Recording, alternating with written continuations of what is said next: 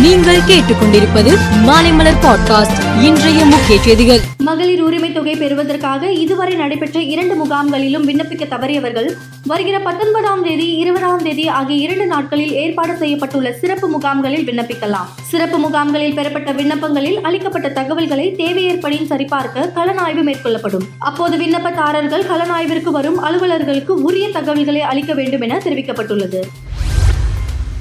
தமிழகத்தில் அரசு போக்குவரத்து கழகங்களின் பேருந்துகளை மேம்படுத்திடும் வகையில் அடிச்சட்டம் நல்ல நிலையில் உள்ள ஆயிரம் பழைய பேருந்துகளை நூற்றி ஐம்பத்தி இரண்டு புள்ளி ஐம்பது கோடி ரூபாய் மதிப்பீட்டில் புதுப்பித்திட நடவடிக்கை எடுக்கப்பட்டு வருகிறது. அதன் முதற்கட்டமாக நூறு பேருந்துகள் புதுப்பிக்கப்பட்டது.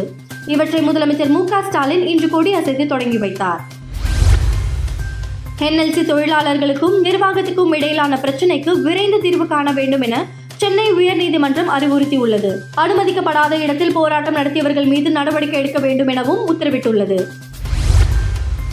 காங்கிரஸ் கட்சியை சேர்ந்த ஆதிர் ரஞ்சன் சௌத்ரி எம்பி சஸ்பெண்ட் செய்யப்பட்டது குறித்து மக்களவையில் காங்கிரஸ் தலைவர் மல்லிகார்ஜுன் கார்கே காங்கிரஸ் துணைத் தலைவர் கௌரவ் கோகோய் உள்ளிட்ட எதிர்க்கட்சி எம்பிக்கள் கேள்வி எழுப்பினர். தொடர்ந்து அமளியில் ஈடுபட்ட அவர்கள் ஆதிர் ரஞ்சன் சௌத்ரி சஸ்பெண்ட் செய்யப்பட்டதை கண்டித்து வெளிநடப்பு செய்தனர்.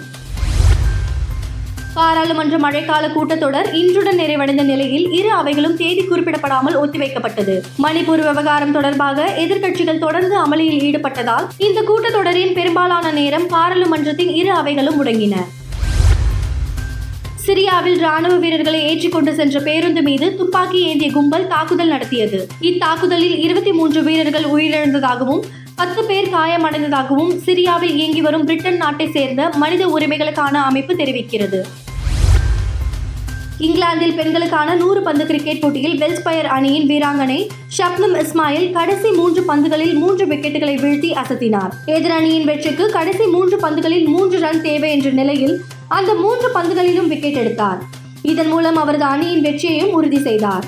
அவரது மாயாஜால பந்து வீச்சு தொடர்பான வீடியோ வைரலாகி வருகிறது. மேலும் செய்திகளுக்கு மாலை மலர் பாட்காஸ்டை பாருங்கள்.